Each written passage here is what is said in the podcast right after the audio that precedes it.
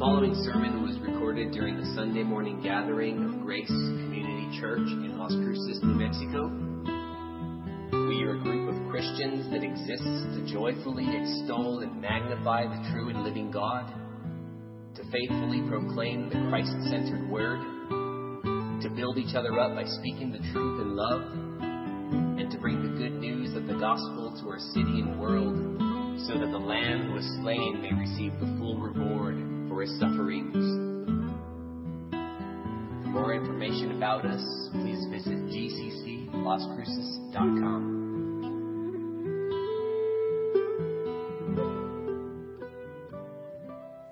Well, this morning uh, we're going to take a detour. We are in Matthew 8, but um, today we're going to look at Psalm 90. I needed a little bit more time in Matthew chapter 8, and so I would ask you to, to excuse that. So if you have your Bible, I ask you to turn with me, invite you to turn with me to Psalm 90. Psalm 90. The title of this message is God, our dwelling place. God, our dwelling place. I want to just begin by reading the text before us. Psalm 90, beginning in verse 1. A prayer of Moses, the man of God. Lord, you have been our dwelling place in all generations. Before the mountains were brought forth, or ever you had formed the earth and the world, from everlasting to everlasting, you are God. You return man to dust and say, Return, O children of man. For a thousand years in your sight are but as yesterday when it is past, or as a watch in the night. You sweep them away as with a flood. They are like a dream. Like grass that is renewed in the morning. In the morning it flourishes and is renewed. In the evening it fades and withers. For we are brought to an end by your anger by your wrath we are dismayed.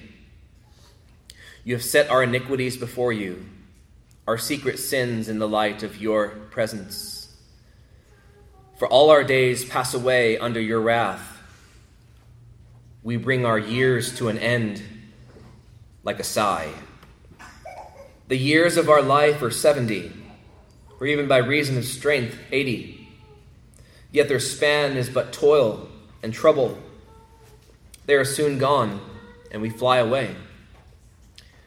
Who considers the power of your anger and your wrath according to the fear of you?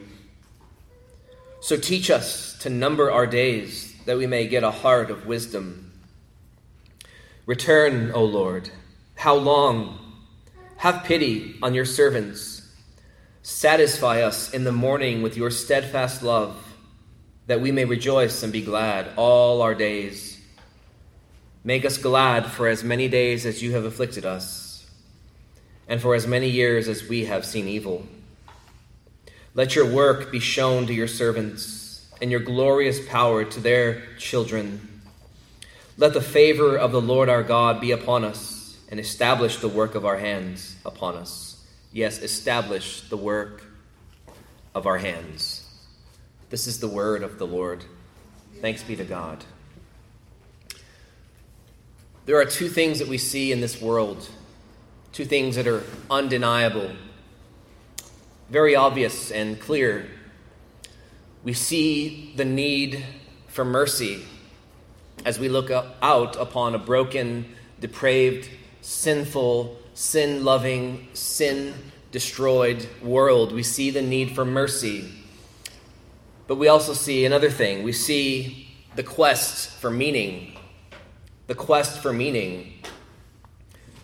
While not everyone recognizes their need for God's mercy, everyone is on a quest for meaning. We want what we do to last. We want what we do to have eternal value. And so we see, as we look upon this world, we see the need for mercy and the quest for meaning it's why we do what we do. It's why we choose the careers that we choose. It's why we make the decisions we make. We're searching, seeking for meaning, for purpose. And it isn't until we come to faith in the Lord Jesus Christ by the grace of God and by the Spirit of God, when we come to faith, that we realize yes, we need the mercy of God. Not just mercy in saving us, but mercy in holding us fast until the very end. And it's only then that we realize that the only way the quest for meaning and purpose is going to be satisfied and ultimately fulfilled is if our quest for meaning lines up with God's definition of meaning of what it means to be meaningful, of what it means to be purposeful, of what he considers to be supremely valuable we know that the day of judgment is coming. We know that all of us one day are going to stand before God. We're going to stand and we're going to give an account to God. We're going to stand and be examined by God. Every one of us.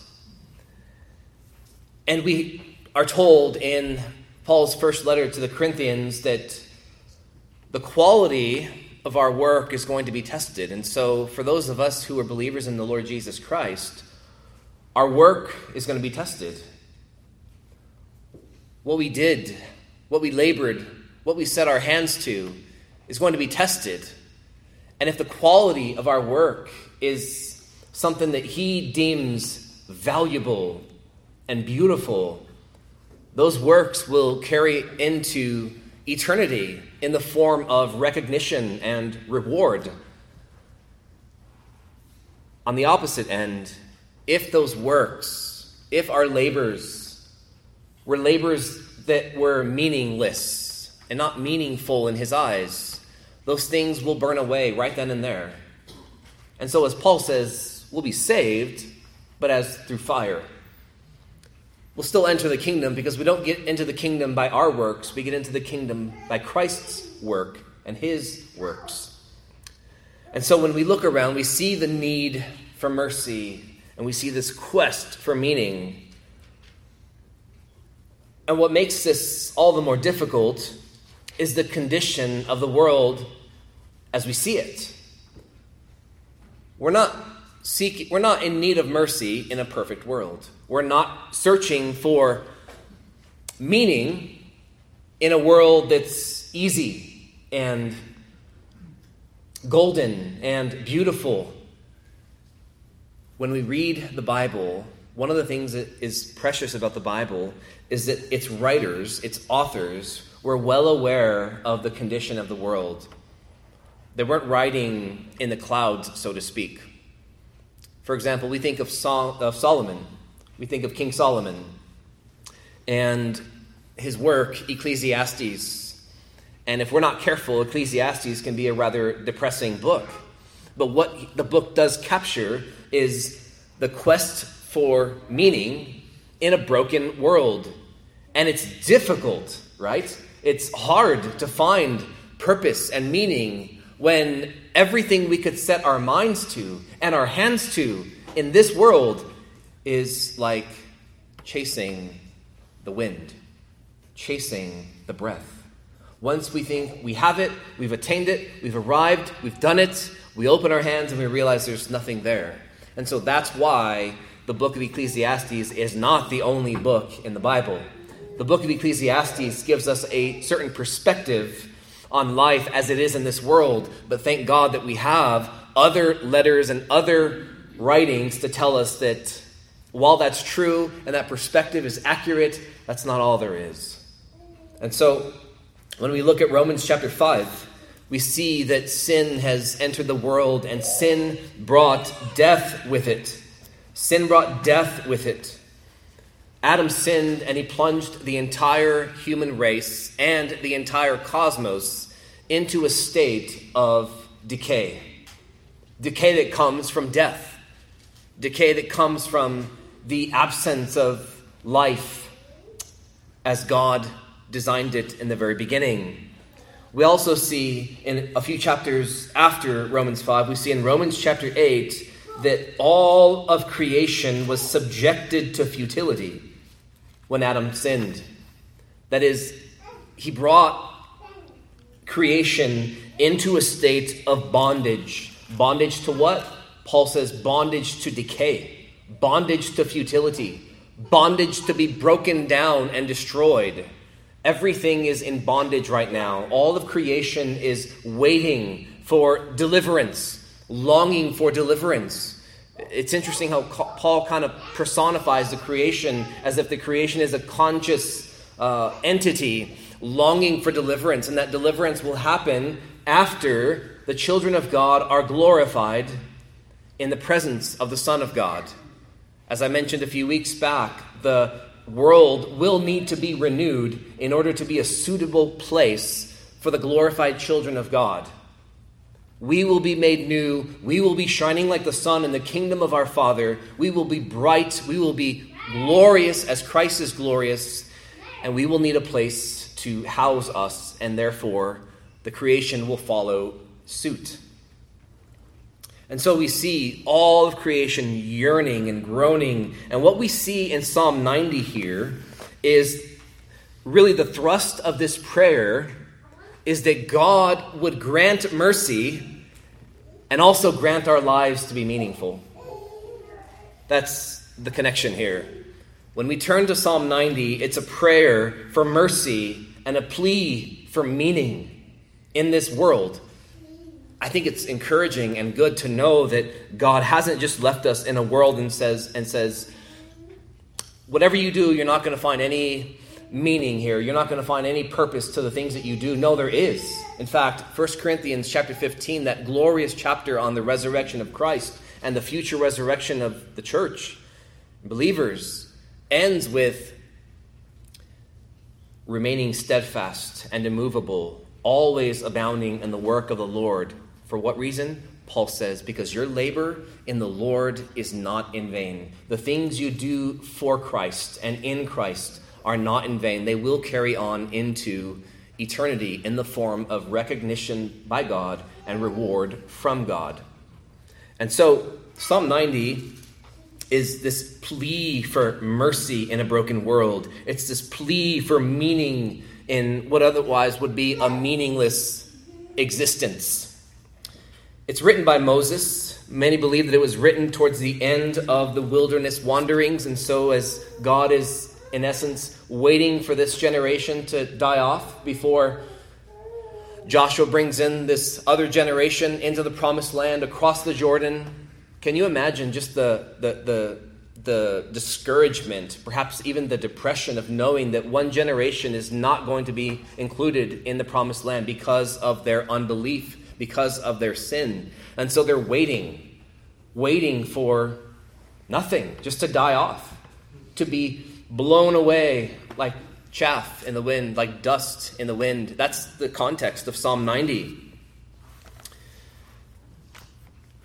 And so, as we look at this this morning, I want to divide the chapter into four headings for you as we consider the text. Four headings. In verses 1 to 2, we see the reality of God's eternality, the reality of God's eternality. And then in the larger chunk of the text, in verses 3 through 11, we see the realization of man's frailty. The realization of man's frailty. And then in verses 12 through 14, and really 12 through the end, we see a twofold request. In verses 12 through 16, we see the request for mercy and in verse 17, the request for meaning. So the request for mercy in verses 12 through 16, and then the request for meaning in verse 17. And so let's begin by considering first the reality of God's eternality. Moses, the man of God, the main prophet of the Old Testament, the first of God's prophets, so to speak, Lord, he says, you have been our dwelling place in all generations. You have been our dwelling place. Speaking of the collective people of God, the called out people of God. You see, even in the Old Testament, there were a people who were called out by God, singled out by God. We know them as the nation of Israel. It began with Abraham being called out of his idolatry, and eventually it formed, they, they, they, they constituted the nation. They, they became the nation of Israel. We read about that in the book of Exodus. You have been our dwelling place. In other words, we've been wandering in this wilderness, but even before we were wandering, when we were in Egypt, and even before Egypt, when we wandered throughout the earth, we were in you. You have been our refuge. You have been our home. You have been the one place of safety and security. And he acknowledges that. You have been our dwelling place in all generations. We have found refuge in you, shelter, hiding place in you. And he says in verse 2 before the mountains were brought forth. In other words, before the Lord raised the hills and elevated the mountains and created the earth, is what he's saying, or ever you had formed the earth and the world. From everlasting to everlasting, you were God. You see, we can't speak of God in terms of a beginning.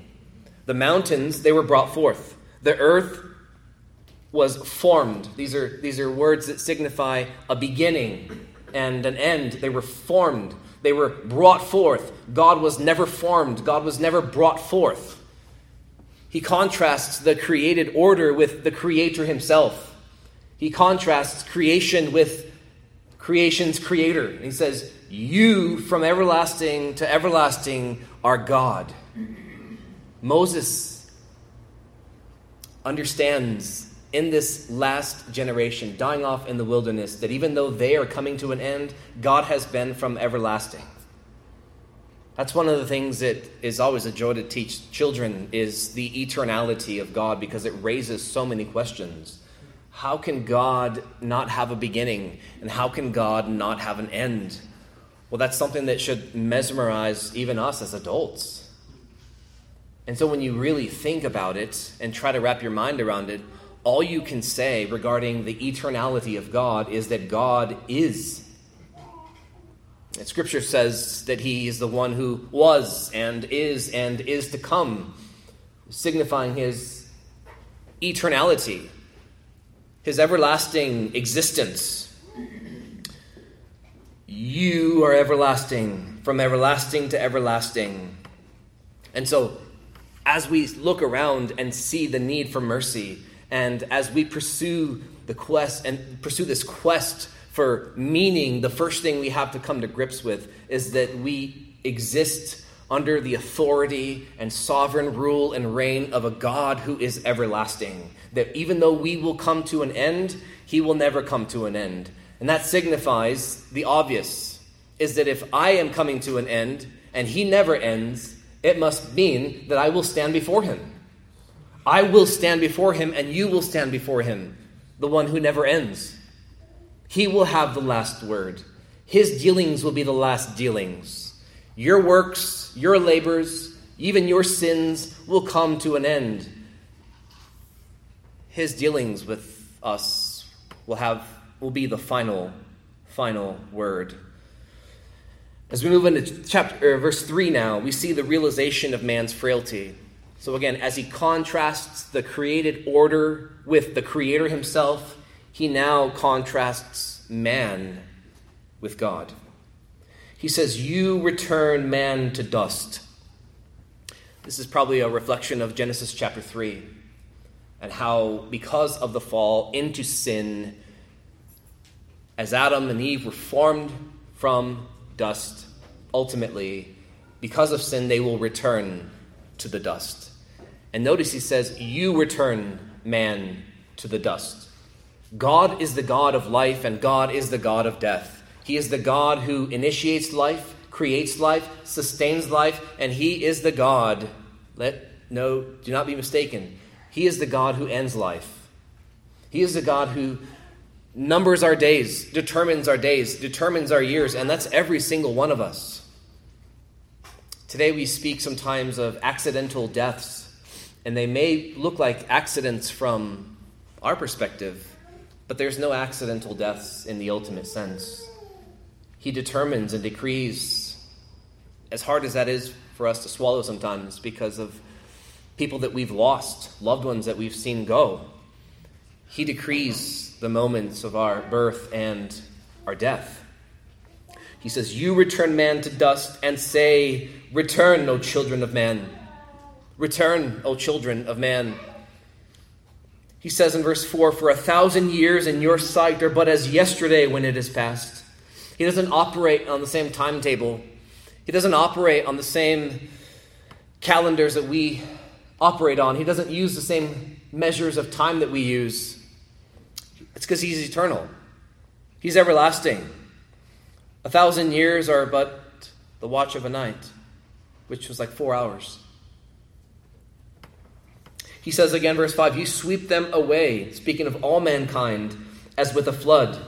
That's essentially what happens in death, is that the flood of our time comes to an end and that flood takes us away. We're like a dream. We're not just swept away like a dream, but then he goes on to say that you are like grass that's renewed. It has its peak, right? The grass that is renewed in the morning. It's fresh with the dew of heaven. It's at its prime. And that's how man is.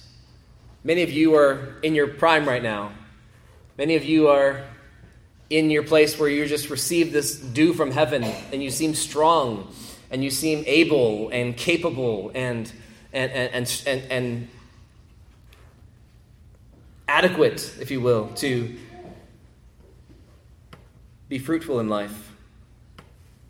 But notice the end of the verse, verse 6 In the morning it flourishes and is renewed, in the evening it fades and withers. After the long heat of the day, the grass that was once fresh, vibrant, and green in the morning has been blasted by the wind, and all of that happens in the matter of just one day.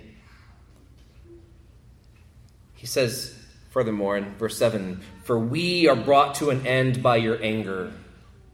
Now, there's a sense in which our wrath has already been poured out upon the Lord Jesus Christ on the cross. However, the decree that man should die is still the effect of God's wrath against sin, the sin of Adam. And so when we die, even though we may not be under the wrath of God as individuals, yet on a broad in a broad perspective, our death is the result of the wrath of God on sin. The, the reaction of a holy God to rebellion against him is to bring those subjects, those creatures, to an end. For we are brought to an end by your anger, by your wrath. Verse 7 we are dismayed, done away with. And that's because of verse 8. You have set our iniquities before you. Which ones? Well, he says, our secret sins in the light of your presence. All sin takes place in the presence of God. Even though the phrase secret sin is used here, notice that there's no secret about it. He sets our secret sins in the light of his presence. What we think is happening in the dark is actually happening in the light of his presence. And even much more as believers, when we sin, we are not just sinning in the light of God's presence, but we are now sinning at the table with Christ. Ephesians 1 says that we are seated with him right now in the heavenly places. And so when we think of sinning, well, sin takes place, as it were, sitting with Christ, which makes the sin of believers all the more heinous and wicked because we're sinning in the light of his presence, in the light of his table. Our secret sins, there's no secret sins. They're in the light of his presence, they're exposed as Hebrews chapter 4 teaches us, all things are naked and exposed before the eyes of the one to whom we must give an account. All things are exposed. That's a good thing to remember. As we live in this broken world, as we're in need of mercy, as we're on this quest for meaning, let's understand first the eternality of God, the frailty of man, but also the seriousness of sin. The seriousness of sin, the things that we commit in our hearts, the things that we think in our hearts, the things that hold us captive in our hearts are open before not only the God who will judge us, but the God who has saved us and the God who is for us as his children. He goes on and he says in verse 9 For all our days pass away under your wrath, we bring our years to an end like a sigh. Verse 10 The years of our life are 70, or even by reason of strength, 80 even though Moses lived about 120. He looks at the rest of mankind and says, This is the average of what I'm seeing. 70, even if you have enough strength, maybe 80.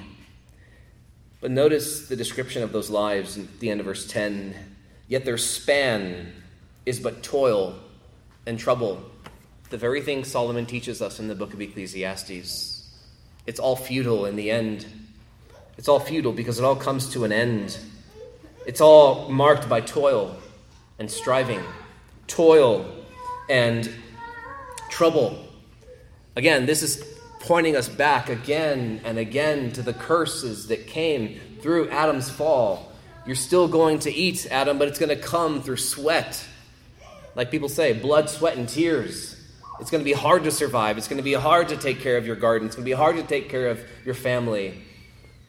Our years are marked by toil and trouble, ultimately because of the fall. He says they are soon gone and we fly away. Do we really recognize this morning the brevity of our lives? They, they seem long, and yet every once in a while, God gives us those gracious moments where we realize that we haven't seen somebody in forever and we see them, and it's like, oh man, I, I felt like I just saw you yesterday, and yet 10 years passed. Or I felt like I just talked to you yesterday and, and it's been, you know, 15 years. That happens a lot. Or even when we see children, we see them one day and the next day it seems like they've grown two feet. Those, are, those moments are gifts from God to remind us of the, the, the brevity of life, of how fast life is actually moving. We think it's long at times. In our times of toil and trouble and trial and tribulation, it seems like the night is it, it won't go away and morning just won't come. But yet, when we look back years after, it's like, man, where did the time go? Where did the time go? We fly away. I'm not sure if that's where the song comes from, but maybe it is. Verse 11 Who considers the power of your anger and your wrath according to the fear of you? As we're as we look around and see the need for mercy, and as we're on this quest for meaning, the thing that needs to be asked and the thing that really needs to be considered is the wrath of God. You see, he's the, the wrath of God in this context is the wrath that has moved him to bring humanity to an end by 70, 80, or 120 years, like Moses. Who considers all of this as the effects of God's wrath? And the obvious question is no one. We just think we're existing. We just think that we're here. Obviously, Moses' generation, when he says we are us, he's referring to a generation of people who have been instructed in the ways of God. He's referring to a people who know God, his ways, his works, a people who have seen his hand of deliverance, mighty hand of deliverance, and bringing them out of Egypt through the Red Sea and into uh, um, here uh, into all this all these promises and yet, because of their unbelief, they're forbidden from going into the promised land. After all that, and he's still asking the question regarding his own generation who considers truly the power of your anger that brings us to an end? Who considers your wrath according to the fear of you? Who fears God truly? That's one of the indictments that Paul the Apostle brings in his summary of both Jew and Gentile. Not sure if we really realize the significance of that indictment in Romans chapter 3, verse 18. After he has condemned the Gentile world in chapter 1 for their idolatry and their open rebellion against God. And after he addresses the hypocritical Jews in chapter 2, he then asks the question what then? Are we Jews any better off? He says, No, not at all. For we've already charged that all, both Jews and Gentiles, Greeks, are under sin. And he goes into this, this list of sins where he says, No one is good, not even one. All have turned aside. Together they become worthless. Their throat is an open grave. They use their tongues to deceive. The venom of asps is under their lips. Their mouth is full of curses and bitterness. Their feet are swift to shed blood. In their paths are ruin and misery, and the way of peace they have not known. And then Paul caps it off, caps out, off all of that by saying, verse 18, there is no fear of God before their eyes. Why is the world in the situation that it's in? Is because there's we, we don't fear what we should fear.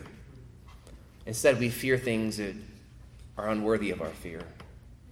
The fear of man, the fear of failing man. When what should captivate us and capture us and keep us holding us captive, so to speak, is truly the fear of God, the reverence that we should have of His eternality and our frailty. The fact that He created all this with a word, and we are but a, a, a speck in this timeline of God's purposes. Who considers? I think the obvious answer is no one. We move on to verses 12 through 16, where we have seen not only the reality of God's eternality, the realization of man's frailty, but we see now the request for mercy. The request for mercy. And notice how this plays out. The request for mercy first comes in the form of a request for wisdom. Look at verse 12. So, in light of all of this, in light of your eternality, in light of our brevity and shortness of life, he says, So teach us to number our days Moses is looking out on this generation, knowing that they're not entering the promised land. And even then, he pleads with God that God would teach that generation, including himself, to truly number their days, to count their days. The request is really to, is, is saying to God, God, help me to realize how, how short my life is. And notice the next half of the verse that we may get a heart of wisdom. Wisdom, which means the application of knowledge, wisdom in this context is born out of the womb of the realization of how short our lives are. When we, when we have a man or a woman who truly understands what Moses is talking about here, the eternal existence of God, the brevity, the shortness of man's life, the, the reality of sin taking place in the presence of God, in the light of His presence, and how we're all going to pass away. When you have a man or woman that truly ponders those things, that's going to be a man or a woman who, who, who possesses wisdom from God, uh, knows how to apply God's word in their everyday situations. Teach us to number our days that we may get a heart of wisdom. I mean, it's interesting how we number everything else in this world. The calendars that we look at on our walls and on our phones are all numbered. We know when the next birthday is coming. We know the next holiday. Everything's numbered. And the very thing we should be numbering is not what we number. You might say, well, there's no way to know. Moses is not saying, Lord, give me insight into exactly how many days I have left here. Give me insight into exactly how many months and years and minutes and seconds I have left. It's interesting. I've just for amusement purposes, have looked at the, it's called the death clock, right? You can find it online, and, and there's, there's a, you, but you can enter your, your age and, and you know, it averages, you know, stuff, and it, it, it's, it's a countdown of your life. I mean, you know it's not real, but it's still, it serves to get across the point that your days are numbered. Your very minutes and seconds are numbered realizing that should drive us to request mercy that would come to us in the form of wisdom. Wisdom. How to spend my time, how to make the most of my time.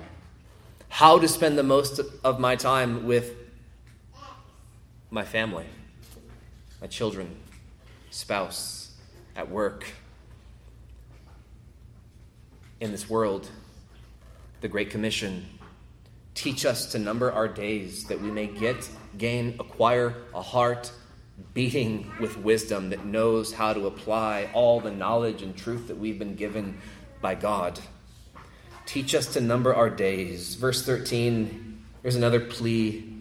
He says, Return, O Lord. How long? Have pity on your servants. I think Moses is longing for those glory days again. I mean, here they are at the end of this generation, about to die off. They all know that they're not going. There's a generation prepared to go in, Joshua and, and, and such. And imagine how painful it was for Moses to recognize at the end of this era that the days, the glory days are over. There was a time when he stood before that burning bush. There was a time when God told him before that bush, Take the sandals off your feet. The place on which you stand is holy ground. The time of the miracles, the works, the wonders being displayed in Egypt. In Moses' mind, those days are gone. There's a time in Exodus 33 and 34 where the Lord passed by Moses and he allowed Moses to see the back, his backside, whatever that meant. But even that was blinding. And we, ter- we learned from Paul, hundreds of years later, that Moses' face was, I mean, we learned there too, but his face was shining just by a, a, a catching a glimpse of God's glory from, from, from, from the tail end, the backside of God. Those days are over, and he's saying, Return, O Lord. Return. By the way, that, that request was that vision, I guess you could say, that, that, that manifestation of God's glory came as a result of Moses saying, Lord, please show me your glory. And then that was followed by what was perhaps even more glorious than the vision of God's glory, but it was the proclamation of God's name in Exodus 34, where the Lord passed in front of Moses. The cloud descends, and the Lord declares his own name the Lord, the Lord, or Yahweh, Yahweh, a God slow to anger and abounding in steadfast love who forgives iniquity, rebellion, and sin, but a God who will by no means clear the guilty, a God abundant in steadfast love and mercy. Moses is hit with the realization of who God is in his glory and his magnificent name. And by the end of the passage, we read that, that, that Moses bows his head, bows his, himself to the ground and worships God. He's longing for that again. He's longing for that vision of God again that react that that that that relationship that he once enjoyed with God. He's pleading with God, "Return, O Lord. How long? Have pity or have mercy on your servants." The need for mercy. Verse 14, another request comes forth from Moses regarding himself and all that generation. He says, Satisfy us in the morning with your steadfast love we, we know that based on other writings that there are new mercies that come to us every morning from God. We read that in Lamentations chapter 3. Your mercies are new every morning. Weeping might endure for the night, but joy comes in the morning. Why? Because mercies come in the morning. He is the God of second chances and third chances. He is the God of mercy mercy today. Never promised, obviously, right? We can't be presumptuous and say that, well, God will show mercy tomorrow. We know that mercies are new every morning, right? But we're not to be presumptuous. When that morning comes, we're to thank God that His mercies are new that morning for you because of Christ.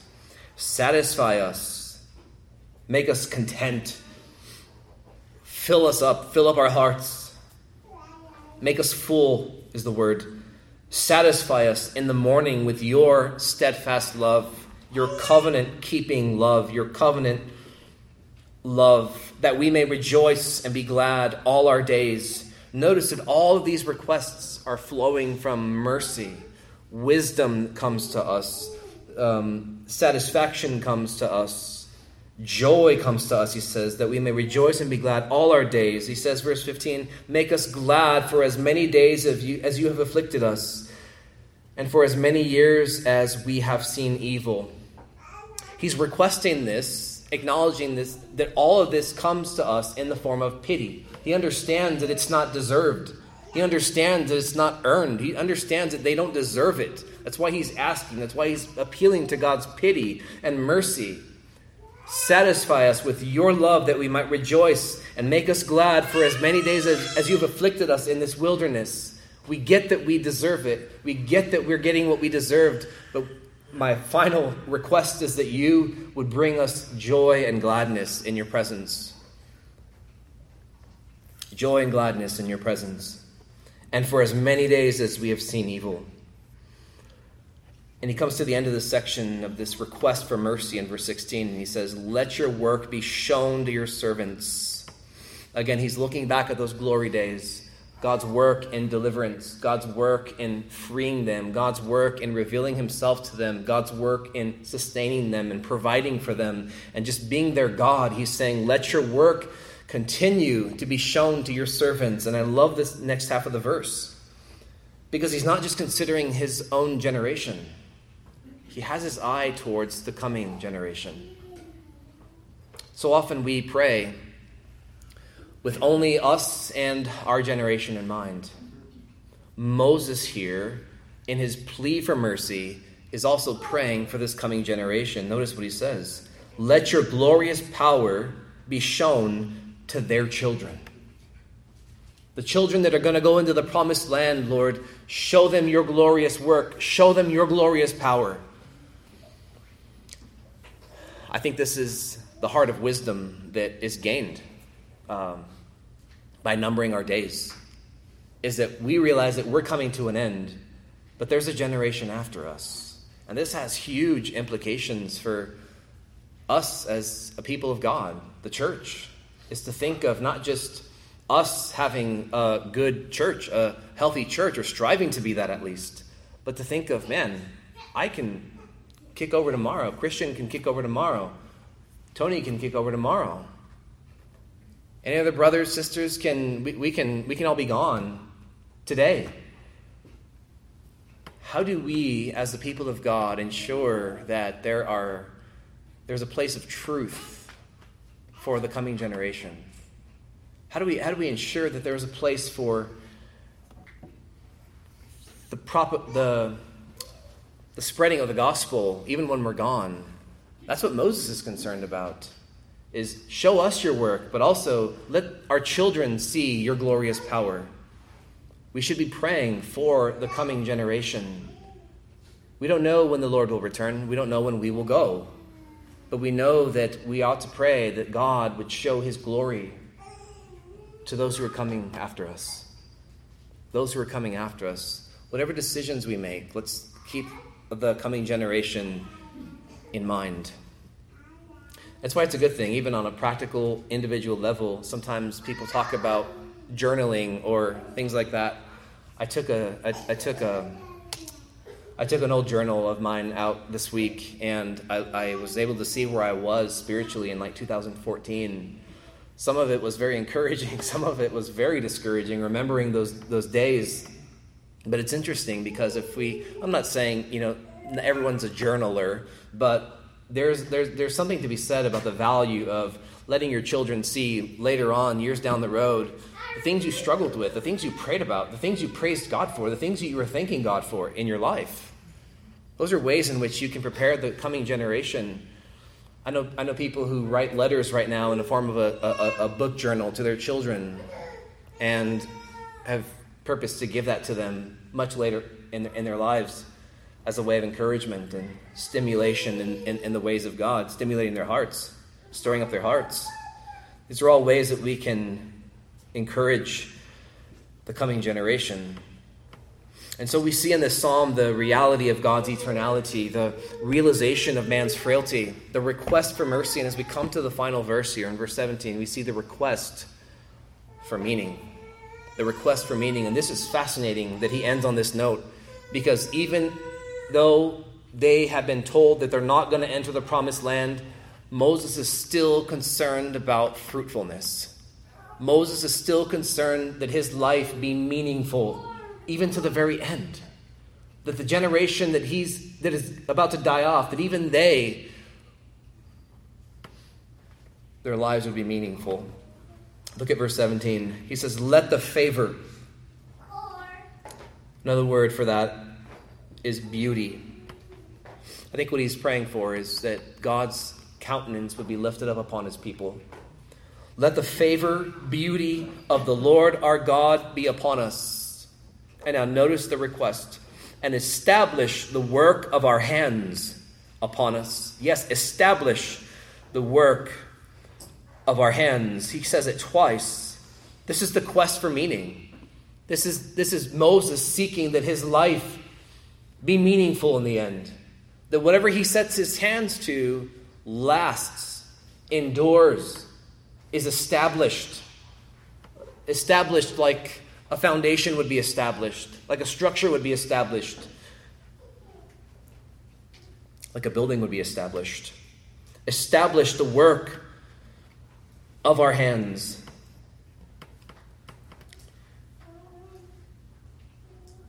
He's acknowledging that by God's grace and mercy, one's life can have value and significance and meaning. Works that can endure in this life, bless others in this life, bless the next generation, and also carry on into eternity in the form of recognition and reward. Moses, this is, this is amazing to me because how would you feel if you were Moses or in that generation? Would you feel like there's anything worth living for at that moment? Or just going out and doing your, your, your gathering of food? And I mean, he's still, he's still searching for meaning. He still wants his hands to be fruitful, hardworking hands. We're living in days where we are not in the wilderness, so to speak, forbidden from the promised land. We're living on the other side of that, and on the other side of Calvary, and the other side of Pentecost, on the other side of all of this, before the return of Christ. How much more should we pray individually and corporately that God would establish the work of our hands, our labor in the Lord? labor that takes place first and foremost individually, on an individual level, labor that then spreads out to your family, the people you know, interact with, people in the church, people in this world. This is a request for meaning. Paul the apostle puts it this way, thinking of 1 Corinthians chapter 15 he says, Therefore, my beloved brothers, in light of the resurrection of Christ, in light of the coming resurrection of believers, when what is mortal puts on immortality, when what is perishable puts on the imperishable, when on that last day, when Christ returns and that resurrection happens, when we see, I mean, I, I don't even know what that's going to look like. I wish you know, they have all these AI generators now that you can say, show me what it would look like if, right? We, we can only, we're left to our imagination, but can you imagine the Son of God descending from heaven with that cry of that archangel and that trumpet of God and returning with all of his holy ones and the entire world in terror? as Revelation 1 says, weeping and wailing on account of him, but his people finally relieved, finally finally able to breathe and say, The night is gone, the day is at hand, the eternal day is at hand. In light of all of that, can you imagine then when he not only uh, catches up that generation of believers, but then speaks a word the same way he said, Lazarus, come forth? Is the same way he's going to resurrect all who have gone before us, all believers who have gone before us Spurgeon and Whitefield and Augustine and and, and, and, Justin Martyr and, and, and, and, and David and all these guys from the past. When, who's that? Sproul, R.C. Sproul. There you go. You keep going, right? Um, James Montgomery Boice. All these guys that have gone before us in the past, the martyrs that died in those, those arenas in that day, being, de- being devoured by animals to provide entertainment for the Roman Empire. When all those believers are resurrected on that last day and they're shining like the sun. When they died in darkness, but they're raised in light. Paul says, in light of all of that, that he expounds and unpacks in uh, 1 Corinthians 15, he says, Therefore, therefore, my beloved brothers, be steadfast, be immovable, always abounding in the work of the Lord, knowing that in the Lord your labor is not in vain. He says, Set your hand to the plow, put your hand in the bag of the gospel seed, and go out and sow that seed, knowing that your labor in the Lord is not in vain. If it's done for Christ and in the power of Christ and for the glory of Christ, it's not in vain. And so I encourage each and every one of you this morning to pray the prayer of Moses in verse 12. Lord, teach us to number our days that we may get a heart of wisdom. Wisdom that sets our hands to work. Wisdom that sets our hands to the plow, as it were. Wisdom that gets our feet taking the gospel to those around us. Give us wisdom, knowing how to apply your word and your truth for your glory, knowing that our labor in you is not in vain. That's the thrust of this psalm. But it's first, none of this is possible if we do not understand that God is our dwelling place. We live and move and have our being in Him, and we can say that much more as believers. We live in Him. He is in us. We are in Him. He is our God. He is our fortress. He is our rock. He is our strong tower. And therefore, our lives can be overflowing with mercy, but also be fulfilled with meaning. Father, this morning we thank you for your word, which is able to sanctify us, which is able to purify, refine, purge us we thank you this morning that we are in Christ, the vine, and that those that everyone who bears fruit is pruned even more so that we can bear more fruit. And so, Lord, as terrifying as it is to our comforts and to our flesh this morning, we do ask that in light of that, that you would continue to prune us in ways that would ensure greater fruitfulness on our parts. Help us to remember this morning that you are our dwelling place, and that before the mountains were brought forth, or ever you had formed the earth and the world, that from everlasting to everlasting, from eternity to eternity, you are, have been, will forever be God. We thank you that though we come to an end, we can look forward to the time when we stand before you, are accepted into the kingdom, inheriting the kingdom, with one another and with Christ as our eternal shepherd. Father, teach us, we pray, to number our days that we might gain hearts of wisdom for Christ's sake.